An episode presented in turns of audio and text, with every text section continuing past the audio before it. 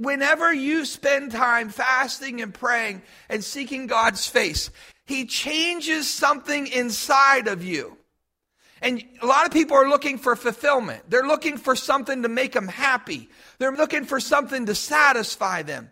When you get your focus off of yourself and you start seeking the face of God and His kingdom, you'll find that your life will be so filled with joy. A lot of those old songs we used to sing. It's joy unspeakable and full of glory. How can I get my attention off of myself and quit thinking about myself and quit worrying about myself and quit worrying about pleasing myself and seeking to do His will and somehow I come out further ahead? But that's the way the kingdom of God works. Turn your Bibles to Exodus chapter 14. Look to the person next to you and say to him, God is fighting for you. The other day I was praying and praising God. This is what I was doing. I was praying and praising Him for who He is.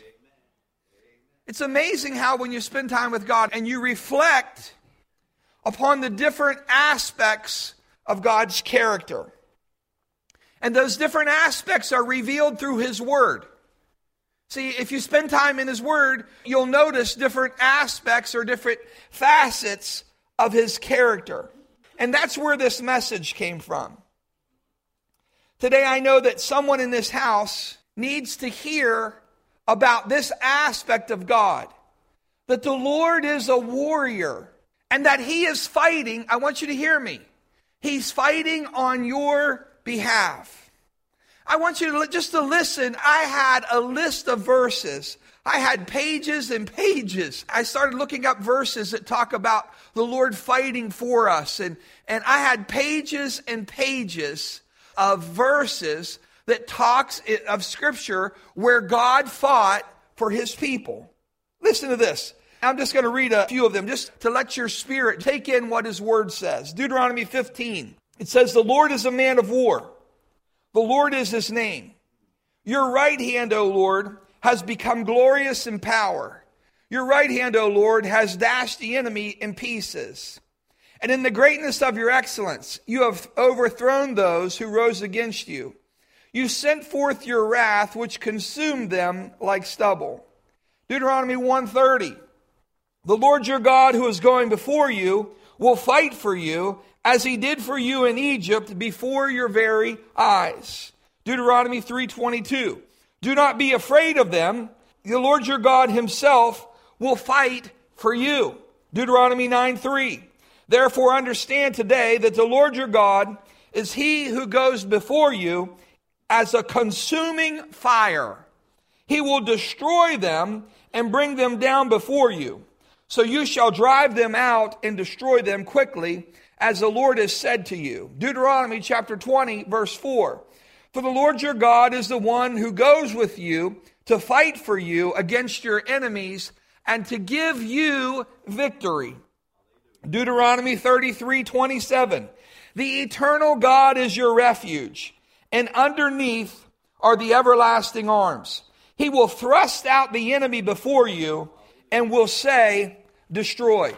Joshua 10 14.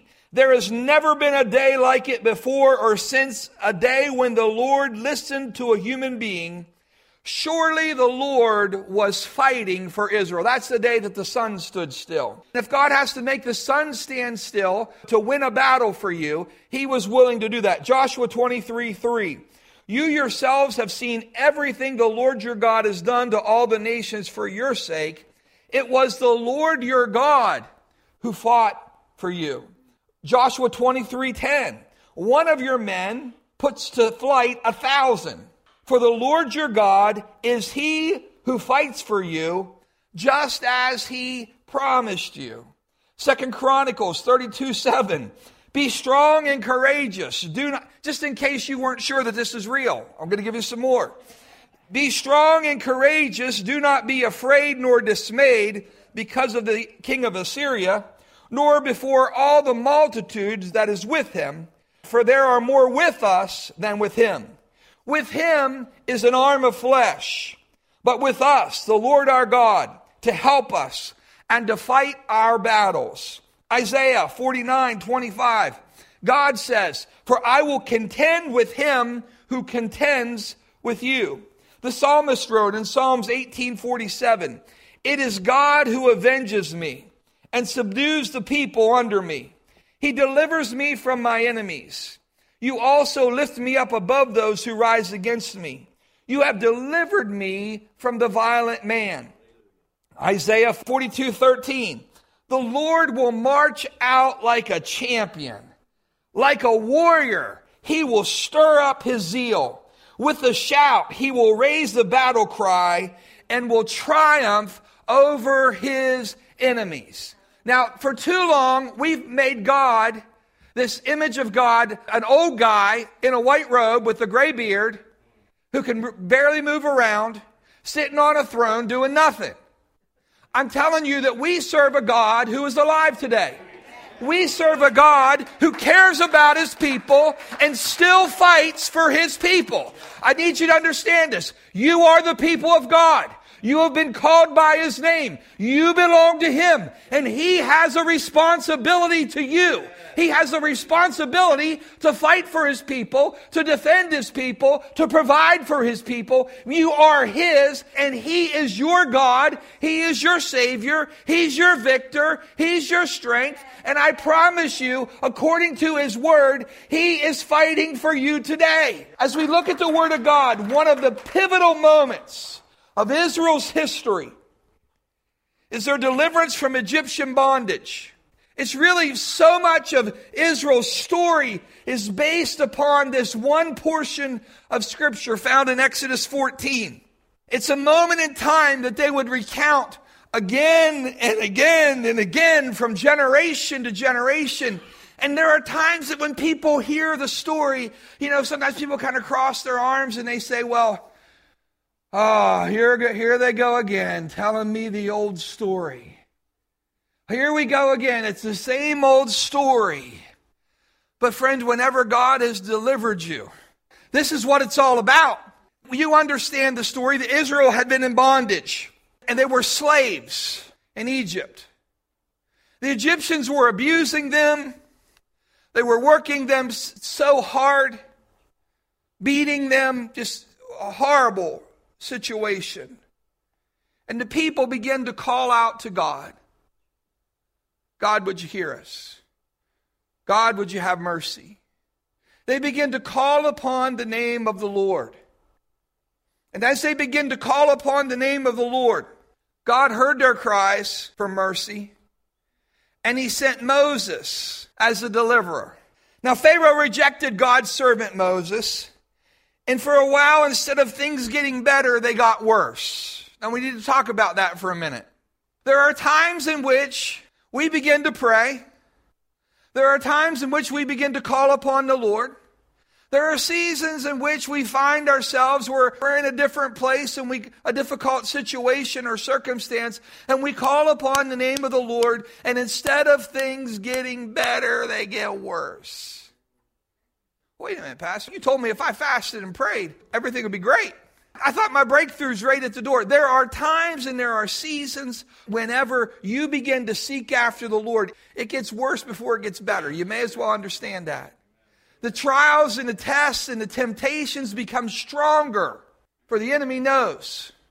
He knows that the Lord is coming, that the Lord has heard your cries. He knows that the deliverance is on the way, but He wants you to get you to give up and to lose faith and to lose confidence in your God. And He wants you to complain against God and turn away from Him and stay in that place of bondage. But for the people of Israel, that's exactly what happened. It got worse before it got better. That's a test of our faith. Well, you know the story. I don't have the time to go into it. There were a bunch of plagues. Finally, Pharaoh had enough and he told Moses to take the people and to leave. They gather the plunder of Egypt and they begin to leave. On their way out, they stop and encamp along the Red Sea, and Pharaoh changes his mind. And he sends his armies of chariots and horses after them. And we're going to look at just a brief verse or two here In Exodus 14, 3, you know, the people complain, the people murmur. That's kind of human nature. We got to rise above that. The people complain and murmur and stuff. But we need to find out what Moses says. Moses answered the people Do not be afraid. Stand firm, and you will see the deliverance the Lord will bring to you today. The Egyptians you see today, you'll never see again. The Lord will fight for you you need only to be still. Now, I have a message from the Lord for somebody in this house today. And this is one that's hot off the presses. It's not yesterday's news, it's a live feed from heaven. I need you to hear God's heart for you because this is what it's about. It's about God's heart for you. It's not just about a, phrase, it's about God's heart for His people today. And not just God's hearts for his people. God is an intimate God. God is a personal God. He's not some God who's far off. He's intimately involved in your life. He needs you to hear His word for you today, not as a church, as an individual, as a single man, a single woman, one person. You need to hear God's heart for you today. I believe that God would say to you today that you are worth fighting for. If you've been a slave in bondage, what did you think about this? Israel. They had spent 400 years in bondage. They were slaves. Not too many people fought for them. Not too many people defended them. Not too many people stood up for them. Moses stood up for them one time, and he had to run out of town. He had to leave. And now Moses is coming back. You remember the story? They were beating a, an Israelite slave. Moses stands up and defends him and kills the Egyptian who was doing it, buries his body. And then they find out the next day he thought it was all cool. And then people started talking about it, and Moses has to run. But he came back. And Moses is the type of Christ. He's coming back. He defends you. He's coming back for you as his bride. He's coming back for you as his church. If you've been a slave, for 400 years, you'd be a really old guy. You'd be pretty tired. But if your nation has been a slave, if your family has been slaves, it's hard to get out of that slave mentality. It's hard to get out. Even when someone picks you up and takes you out of your situation, it's hard to get sometimes the situation out of you. It's hard to get it out of your thinking. It's hard to get it out of your head, the things that you've been through, the things that you've gone through. And so with the Israelites, they're standing there. Can you blame them? I'm going to ask you this. Can you blame them? A lot of times we say, well, they should have had faith. They should have had faith. They should have believed if they would have just done this or that. Can you blame them in a natural sense? When dad was a slave, grandpop was a slave, great grandpop was a slave, didn't have anything, everybody beat us down. Every time we tried to rise up, they knock us down again. And there's a lot of people. So when they come out and they're escaping, and they hear that Pharaoh's after them. That slave mentality came back up in their head. No one's going to fight for us. After all I've been through, no one defended me before. Well, I heard about Moses trying to defend us. But look where we've been. Look what we've been through. You need to hear this. As I said, someone needs to hear that God is fighting for you. Why would anyone fight for me? Well, I don't know if you understand how much God loves you and He's for you. In your brokenness, God's fighting for you. In your addiction, God's fighting for you. Those of you who have an anger problem, can I tell you that God is fighting for you? Those of you who struggle with confusion and you don't know which way to go. Those of you who battle with depression, can I say that God is fighting for you? Those of you who have pain and confusion in your life and you, you don't know which way you're going and you don't understand all that's happening, can I say to you, can I tell you the truth of God's word that God is fighting for you? He is a warrior. That's what warriors do. Warriors fight for their people. They fight for those who belong to them. They war for those who cannot war for themselves. Amazing thing is, a lot of us think that we're strong enough to fight for ourselves. Friends, we have an enemy. Without the power of God, without the help of God, without the power of God, I want to say that again. Without the help of God, He defeats you again and again. If you could have beat Him, you would have already beat Him.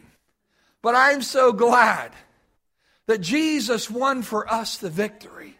He won for us the victory upon the cross. The Bible says that we overcome the accuser by the blood of the Lamb and by the word of our testimony. So it's through the blood of Jesus Christ that you and I are victorious. In your rebellion, see, people don't know this. In your rebellion, God is fighting for you. In your sin, when you were an enemy of God, He was still fighting for you. In fact, He fought to the death. He fought to the death for your victory so that you could have eternal life. The Bible tells us in Romans 5 8, but God demonstrated His own love for us in this. While we were still sinners, Christ died for us. Here's the Egyptians. Let's go back to our account. Here's the Egyptians. The Egyptians, they see this, the chariots are coming, they're chasing them. God opens up the Red Sea and provides a way of deliverance for his people. The way of deliverance for them was the way of destruction for the Egyptians because they tried to go down the same road, they tried to go down the same path. And listen to what the Egyptian says. It says in, in, Exodus 14 24, during the last watch of the night, the Lord looked down from the pillar of fire and cloud at the Egyptian army and threw them into confusion. He jammed the wheels of their chariots so they had difficulty driving. And the Egyptians said, Let's get away from the Israelites. The Lord is fighting for them against Egypt. You may say, well, Pastor Richie, that's a great story for Israel back then. But what about me today? I face a multitude of challenges, but it doesn't have anything to do with horses and chariots. Romans 8:31 says, "What shall we say to these things? If God is for us, who can be against us?" Have I not commanded you? Joshua 1 9. Be strong and courageous. Do not be afraid. Do not be discouraged. For the Lord your God is with you wherever you go. You don't have to run. You don't have to be afraid. That you can stand with boldness and confidence. Isaiah 52, verse 12 says, For you shall not go out with haste, nor go by flight, for the Lord will go before you and the God of Israel will be your rear guard. You hear that? It means you ain't going to run.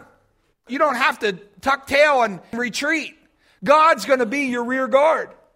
Psalms 44 5. Through you we will push back our adversaries. Through your name we will trample down those who rise up against us. Psalms 138 7. Though I walk in the midst of trouble, you will revive me. You will stretch out your hand against the wrath of my enemies, and your right hand will save me. The Lord will perfect, hear that. The Lord will perfect what concerns me. Did you hear that? Well, your situation is different. It don't matter what it is. It says that the Lord will perfect that which concerns me. Isaiah 43. Those who wait on the Lord will gain new strength. They will mount up with wings like eagles. They'll run and not grow weary. They'll walk and not faint. And Psalms 44 3, David recounted, For they did not gain possession of the land by their own sword, nor did their arms save them. But it was your right hand. It was your right hand. It was your arm and the light of your countenance because you favored them.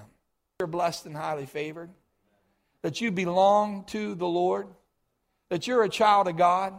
The Bible tells us that you are precious and you are honored in His sight. What a beautiful truth. Some of you, you've been questioned because of your past. You've been questioned because of your circumstances. Will God come and rescue me? Does he know about me? Does he care about me? Pastor, I've made a lot of mistakes. I've fallen short a lot of times. Can I tell you that he knew that? That didn't stop him from coming as a babe, living a sinless life, submitting himself to a cruel cross. To a cruel cross because the justice of God demanded, God's justice demanded that sin be atoned for. That didn't stop him from stretching out his arms and being nailed to that cross because he was fighting for you.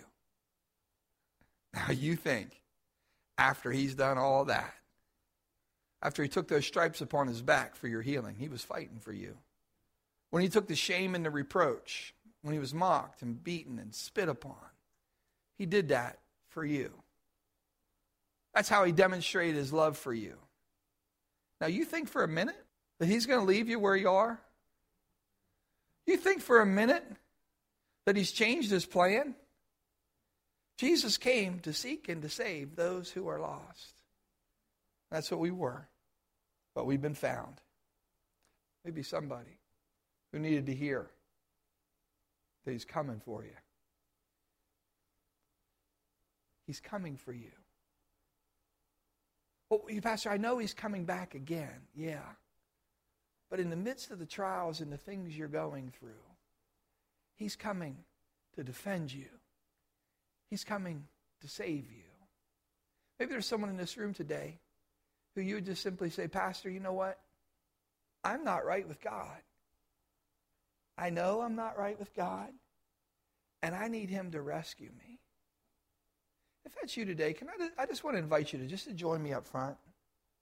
But I want to give you that opportunity that in this moment that you need a Savior. And you say, Pastor, that's me. I need a Savior. If that's you, just step out right now because we're going to pray with you. Now, how about this one? Maybe there's some people who, because of your past, I hear about domestic abuse. That's something that's totally foreign to me.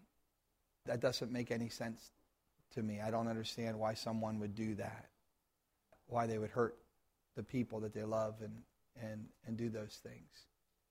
But I think about whenever you have that type of situation, the person gets beat down to the point that they don't think anyone else cares and anyone else would do anything. No one else cares. This is what I deserve. That's what the enemy does to God's people. He lies to them and he says, Nobody cares about you. You're not worth it. If they knew how bad you were, if they knew you were this or you were that, no one's coming for you.